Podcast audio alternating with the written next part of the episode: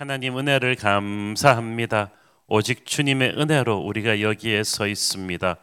홍해가 갈라지는 그 기적이 수천 년 전에만 있었던 일이 아니라 우리의 삶에서 지금 일어날 수 있는 기적임을 믿게 하오 주옵소서. 예수님 이름으로 기도했습니다. 아멘. 우리 15절 읽어 볼까요?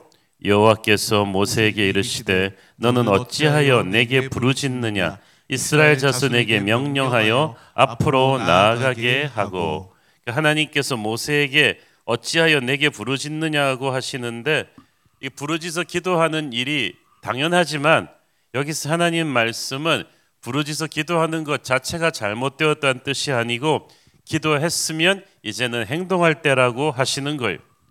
하나님께서는 이곳으로 사방이 막힌 이 사면 초과의 상황으로 그들을 이끌고 오실 때부터 그들을 위한 구원 계획을 갖고 계셨습니다.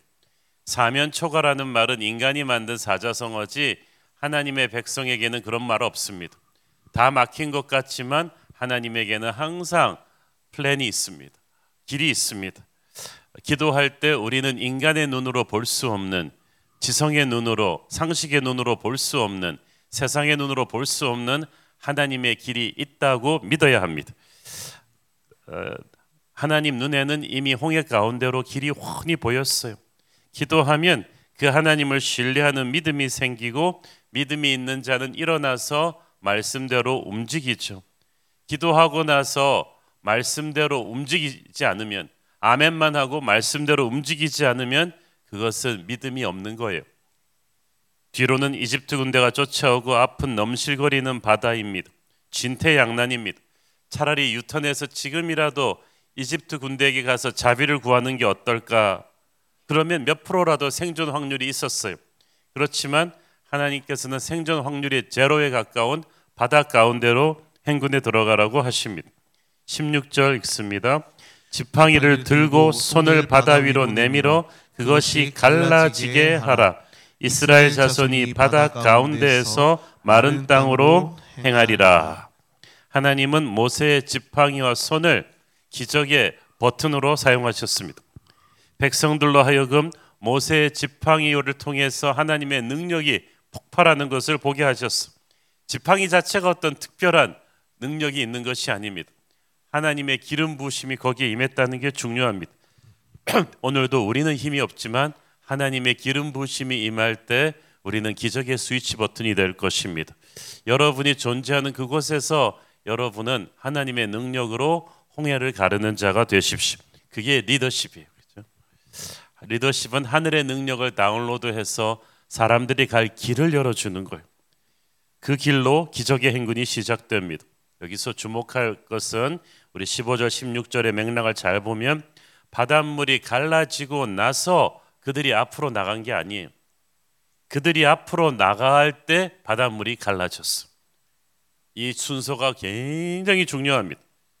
믿음의 행군이 나중에 요단강 가를 때도 마찬가지. 요단강이 갈라져서 길이 놓였을 때 그거 보고 간 게 아니고 그건 과학이지 믿음이 아니겠죠. 요단강이 아직도 넘실거릴 때 행진했어요. 그랬더니 물이 갈라졌어. 베드로가 풍랑의 바다 위로 예수님 말씀대로 걸어 나갈 때도 마찬가지였어. 바다 위로 예수님이 길을 놓아준 걸 보고 간 게 아니라 말씀에 의지해서 먼저 걸어 나가니까 물 위로 보이지 않는 길이 놓인 거예요. 이것이 믿음의 행군입니다. 여러분 다 된 밥을 놓고 누가 못 먹겠어요. 그렇지만 믿음이란 아직 이루어지지 않는 하나님의 역사를 믿음으로 확신하고 첫 발자국을 떼는 거예요. 그래야 기적이 시작될 것입니다. 그러므로 기적을 홀드하고 있는 것은 하나님이 아니라 우리의 불순종인지도 모르겠습니다. 그들이 앞으로 나가고 나서 말씀대로 행진할 때 모세의 지팡이가 들렸고 하나님이 바다를 열어 주셨어. 순서가 굉장히 중요합니다. 오늘 눈에는 아무 증거 아니 보여도 믿음을 가지고 진군하는 저와 여러분 되기를 축원합니다. 21절 읽습니다. 모세가 바다 위로 손을 내밀며 여호와께서 큰 동풍이 밤새도록 바닷물을 물러가게 하시니 물이 갈라져 바다가 마른 땅이 된지라. 그들의 눈앞에서 죽음의 바다 사이로 길이 났을 때 이스라엘 백성들은 심장이 멎는 것 같이 놀랬을 것입니다. 그때까지는 아무리 상상력 풍부한 이스라엘 사람도 할 수 있는 상상력이라고는 어디서 누가 배를 많이 끌고 와가지고 건너는 것 정도였을 거예요. 그런데 하나님께서 그냥 바다 가운데로 길을 낼 줄은 누가 알았겠습니까? 하나님이 만드시는 길은 그냥 길이 아니에요. 이사야 43장 16절을 보십시오. 나 여호와가 이같이 말하노라 바다 가운데 길을 큰 물 가운데 지름길을 내고 이게 그냥 길이 아니라 지름길이라는 거. 가장 빨리 가는 길. 가장 무시무시한 장애물 속으로 가장 빨리 가는 길이 있었어요. 홍해라는 무서운 바다를 통과하는 이 엄청난 역사가 하나님의 놀라운 플랜이었어. 하나님이 내시는 길은 우리가 생각하는 길하고 차원이 다릅니다. 하나님의 길은 우리의 상상력을 뛰어넘으십니다. 하나님이 길을 내실 때는 입이 쩍 벌어지죠. 그런 방법이 있었다고?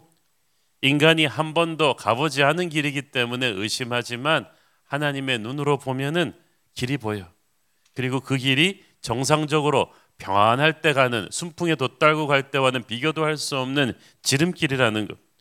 하나님의 수가 얼마나 높습니다.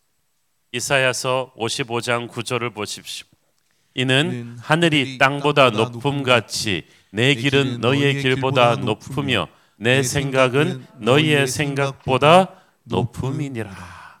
하나님께서 그래서 우리가 여러 가지 택할 수 있는 차선책을 다 버리고 홍해 앞으로 가게 하시는 것은 하나님이 우리와 다른 수가 있기 때문입니다. 생각이 있어. 우리의 기도는 대부분 우리 앞에 문제를 치워달라는 거죠. 그런데 하나님께서는 문제 속으로 우리를 몰아가셨습니다. 그리고 문제 속에서 놀라운 길을 보여주시고 그 과정에서 주의 영광을 체험하게 하셨습니다. 여러분의 인생이 지금 진퇴양난에 빠져 있고 사면초가라고 생각하십니까? 그러나 이때까지 경험해 보지 못한 하나님의 놀라운 능력이 이제부터 열릴지 모르겠습니다. 믿음은 바로 그 하나님을 믿고 두려움 한가운데로 전진하는 거야. 기도한다는 것은 어, 이 두려움 속으로 하나님과 함께 전진하는 건데 전진할 때는 두렵지만 한 발자국 내딛는 것이 중요해요. 이스라엘 사람들이 100% 믿음이 있어서 행군한 게 아니에요. 아브라함도 100% 믿음이 있어서 간 것도 아니고 베드로도 100% 믿음이 있어서 풍랑의 바다 위로 걸은 게 아니지만 바닷물은 몇 프로 염분만 있어도 왕창 짜잖아요. 몇 프로 믿음만 있어도 한 발자국 내디딜 수 있습니다. 여러분 중에 다 지금 성령 충만해서 이번 새벽기도 오셨어요? 와셔가지고 오자마자 주무시는 분도 계시고 막 짜증 내면서 오는 분도 계시고 아니 다른 교회는 한 일주일 하고 끝내던데 여기는 맨날 40일씩 그렇게 해야 되는 거냐? 그래도 퍼즐이 아까워서 그만둘 수는 없고 어, 상품도 괜찮다 그러던데 막 그러면서 이렇게 가시잖아요. 그렇지만 그 정도 저 출애굽하는 백성들도 순도 100%의 믿음 갖고 가는 사람 아무도 없어. 근데 괜찮아요. 단 몇 프로의 믿음이라도 가지고 전진을 하는 게 중요하죠.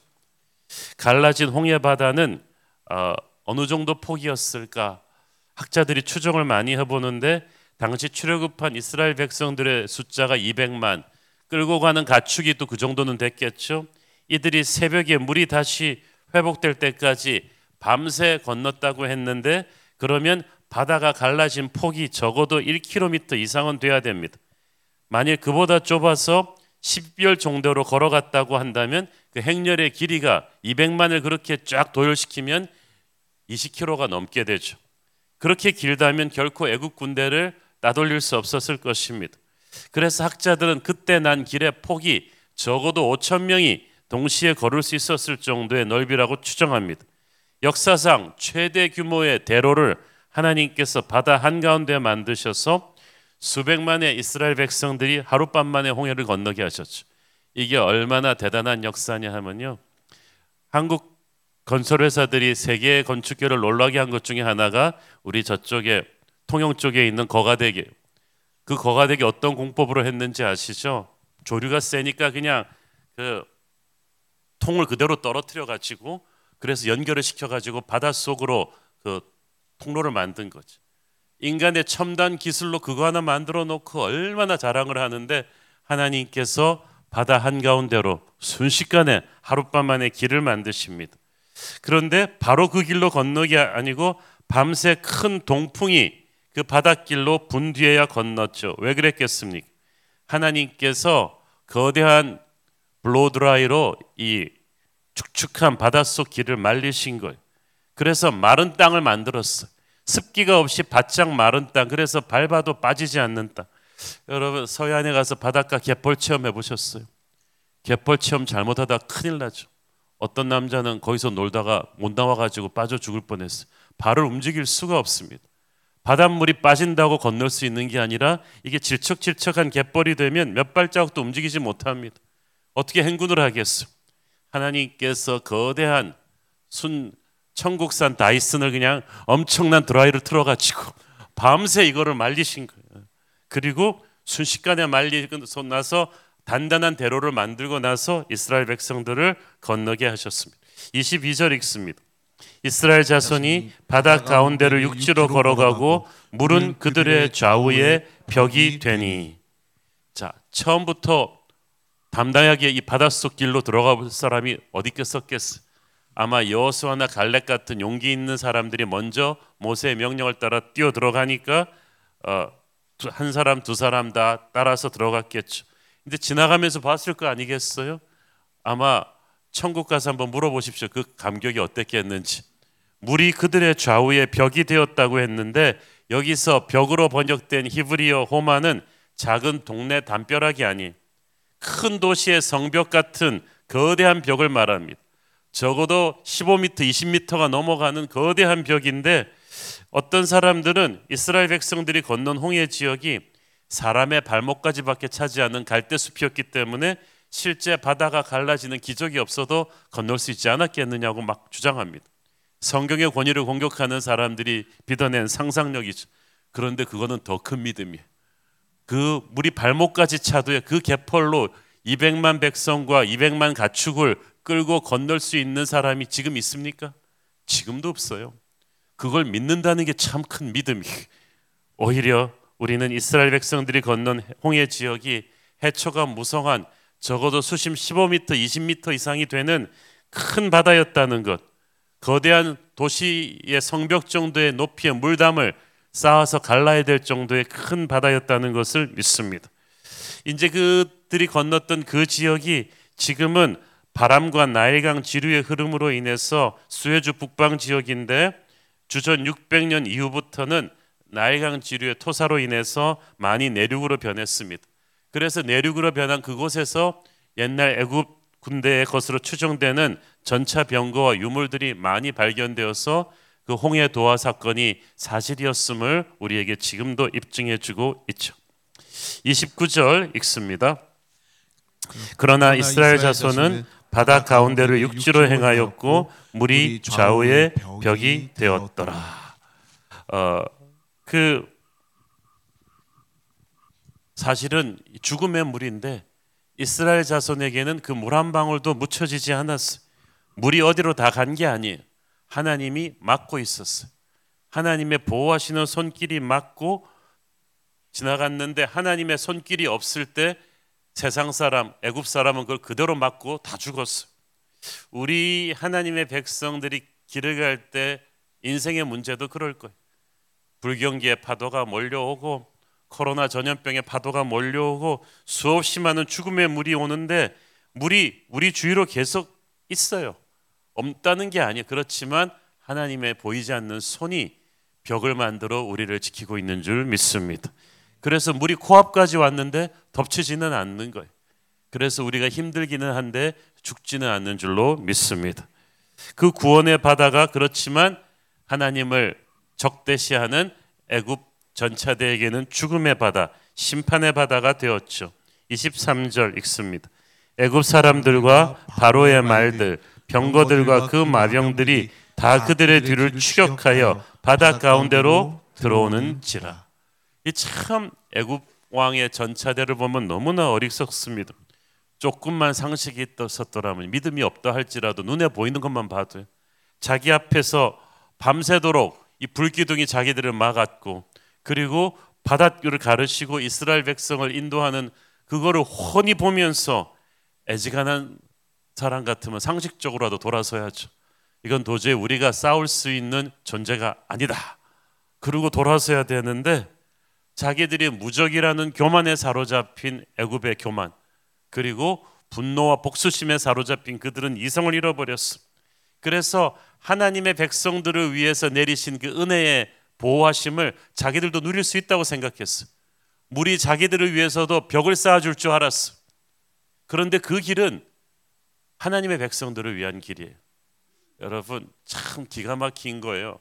똑같은 것도요. 어떤 사람에게는 생명이지만 어떤 사람에게는 죽음이. 하나님의 길은 하나님의 백성들을 위한 길이지 하나님을 대적하는 세상을 위한 길은 아닙니다. 세상 사람들이 하나님의 백성들이 누리는 축복을 받으려고 하면 죽어요. 절대로 그거는 받을 수가 없는. 왜냐하면 하나님의 백성들에게 주는 축복은 어린 양의 보배를 통해서만 오거든요. 어린 양의 보혈을 믿고 거듭난 사람들에게 주는 그 축복을 이 세상 사람들이 막 누리려고 하면은 죽는 거죠. 24절 25절 읽습니다. 새벽에 여호와께서 불과 구름 기둥 가운데서 애굽 군대를 보시고 애굽 군대를 어지럽게 하시며 그들의 병거 바퀴를 벗겨서 달리기가 어렵게 하시니 애굽 사람들이 이르되 이스라엘 앞에서 우리가 도망하자 여호와가 그들을 위하여 싸워 애굽 사람들을 치는도다. 여기서 새벽은 새벽 2시에서 새벽 6시 그러니까 해뜰 무렵을 가리킵니다. 애국 군대가 바다 한가운데까지 추격해 들어간 때가 이쯤인데 이때 하나님께서 애국 군대를 어지럽게 하셨다. 큰 패닉을 일으키셨다는 말인데 어떤 패닉이냐 하면 스피드가 생명인 애굽 전차대의 바퀴가 다 날아가 버린 거죠. 어, 전투기가 날지 못하면 무용지물이듯이 이 전차라는 무기는 바퀴가 없으면 끝입니다. 그래서 제대로 달리지를 못하고 다 서버리니까 전차가 무너지는 순간 그때야 정신이 차렸어. 세상이 언제 정신을 차리느냐? 자기들의 전차가 무너질 때 정신 차립니다. 그런데 너무 늦게 깨달았어. 그때서야 자기들이 바보 같은 짓을 했다는 걸 깨달았죠. 도망가자. 하나님께서 이스라엘을 위해서 싸우시는 것. 인생은 타이밍인데 깨달음이 너무 늦었어. 그때부터 바닥 가운데서 열심히 유턴해서 이제 발로 뛰어서 도망 나오려고 하니까 이미 때가 늦어 버렸어. 26절 여호와께서 모세에게 이르시되 네 손을 바다 위로 내밀어 물이 그들 사람들과 그들의 병거 위로 마병들 위에 다시 흐르게 하라 하시니 27절 모세가 곧 손을 바다 위로 내밀매 새벽이 되어 바다의 힘이 회복된지라 애굽 사람들이 물을 거슬러 도망하나 여호와께서 애굽 사람들을 바다 가운데에 엎으시니 여기서 바다의 힘이 회복되었다는 것은 바다가 힘이 약해서 이스라엘에게 길을 내준 게 아니라 하나님의 힘이 바다의 힘을 누르고 있었다는 거죠. 그 누구도 막을 수 없는 거센 바다의 힘을 하나님의 힘이 억제하고 있었어요. 왜? 우리를 보호하기 위해서. 하나님께서 여러분을 향해 다가오는 무서운 재앙을 힘을 억누르고 계셔요. 여러분이 그 십자가 보혈의 은혜 앞에 있기만 한다면 믿음의 행군을 계속하고 있다면 하나님이 지키실 거예요. 그러나 하나님을 대적하는 무리들에게는 그 힘을 하나님이 주시지 않았어. 순식간에 거두어 버렸어. 어, 예수님을 믿지 않고 축복만 원하는 사람들은 이런 거예요. 홍해에 거친 바다가 추격해 들어왔던 애국 부대를 전멸시켰습니다. 하나님께서 애국 군대가 도망가지 못하게 하시고 거기서 전멸당하도록 의도적으로 하신 거예요. 어저께 말씀드렸잖아요. 이스라엘은 지금 방어전을 치르는 게 아니었어요. 하나님께서 그들의 원수들을 역습할 수 있는 엠부시를 하신 거죠. 복병을 준비하신 거죠. 왜? 이 애국 군대를 그냥 두면 평생 이스라엘 백성들의 뇌리에 트라우마가 될 것이거든요. 언제 애국 군대가 돌아와서 우리를 죽일지 모른다. 이스라엘은 애굽에 대한 두려움으로부터 확실히 해방될 필요가 있었습니다. 여러분 인생이 두렵다면 인생보다 더 크신 하나님께 기도하십시오. 세상이 무섭다면 세상보다 더 크신 하나님께 기도하십시오. 하나님께서는 애국 군대를 전멸시키심으로써 이스라엘 백성들에게 보여주려고 하셨어. 세상을 무서워하지 마라.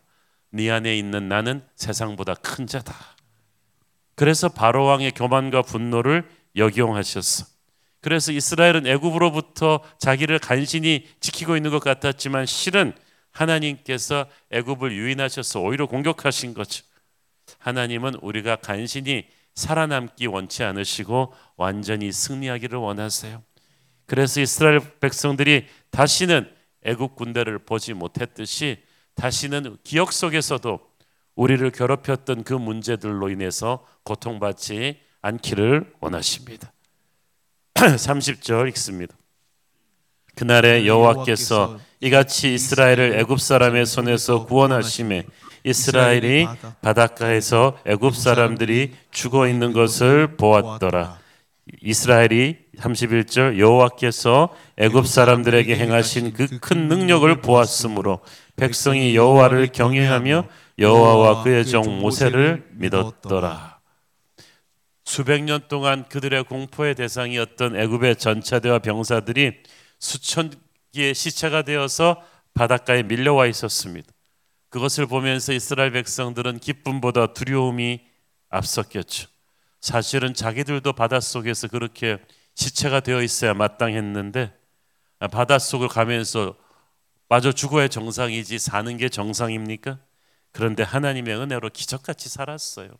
여러분 우리는 기적을 사는 존재들인 줄 믿습니다. 죽음의 바다에서 살아났어. 여기에 메시지가 있습니다. 애굽의 노예였던 그들의 옛사람은 홍해에서 애굽 병거들과 함께 죽은 거예요. 이제는 하나님의 은혜로 죽음에서 살아난 새 사람이 고린도후서 5장 17절 그런즉 누구든지 그리스도 예수 안에 있으면 새로운 피조물이라 이전 것은 지나갔으니 보라 새 것이 되었도다 홍해에 서 구원받는 이스라엘은 더 이상 애굽의 옛사람으로 살면 안 되는 거예요. 우리를 살려주신 어린 양 예수 그리스도의 사람으로 살아야 돼요. 이제는 더 이상 애굽의 습관대로 살면 안 돼요. 십자가 어, 신약에서 홍해 건너는 사건을 십자가 죽음과 부활 사건으로 상징으로 보잖아요. 죄로 물든 우리의 옛 사람은 심판의 물에서 죽었고 성령의 새 사람이 이제부터 다시 살기 시작할 줄로 믿습니다. 홍해를 건넜지만 앞으로 약속의 땅까지 가야 할 길은 멀고 험했습니다. 우리가 예수님 믿고 구원받았지만 저 천성 갈 때까지 아직 시간이 많이 남았잖아요. 그러나 홍해를 가르신 우리의 하나님이 늘 우리와 함께 하십니다. 어떤 어려움이 올 때마다 죽음의 애굽의 전차대로부터 우리를 지키셨던 하나님을 기억하십시오. 그 무서운 홍해의 물을 벽이 되게 막았던 하나님의 은혜를 기억하십시오. 그 건널 수 없는 질퍽한 땅을 말리셔서 단단한 길을 내셨던 하나님의 일을 기억하십시오. 우리 안에 계신 이가 세상에 있는 자보다 강하십니다. 우리 앞에 넘실거리는 홍해가 무엇입니까? 어저께 제가 기도하는 중에 스테이션에 또 이곳에 어, 여러분을 쫓아오는 애굽의 트라우마가 끝난 분이 있다고 했죠. 애굽의 트라우마가 끝내면서 동시에 여러분 앞에 있는 홍해를 하나님께서 어떤 분에게 열어 주실 것입니다. 아무리 무서운 홍해라고 할지라도 그 속에 기적이 있습니다. 두려워하지 말고 돌아가지 말고 유턴하지 말고 정면 승부합시다. 하나님께서 우리와 함께 하신다면 믿음으로 행군하는 우리를 위해 길을 내어 주실 줄 믿습니다. 기도하겠습니다. 하나님 은혜를 감사합니다. 오늘도 우리 앞에 넘실거리는 홍해가 있습니다. 두려워 어쩔 줄을 모르겠습니다. 온갖 생각이 납니다만은 1%의 믿음이라도 발휘해서 앞으로 나가게 하여 주옵소서. 우리를 위해서도 홍해를 갈라주는 기적을 보여 주옵소서. 예수님 이름으로 기도했습니다. 아멘.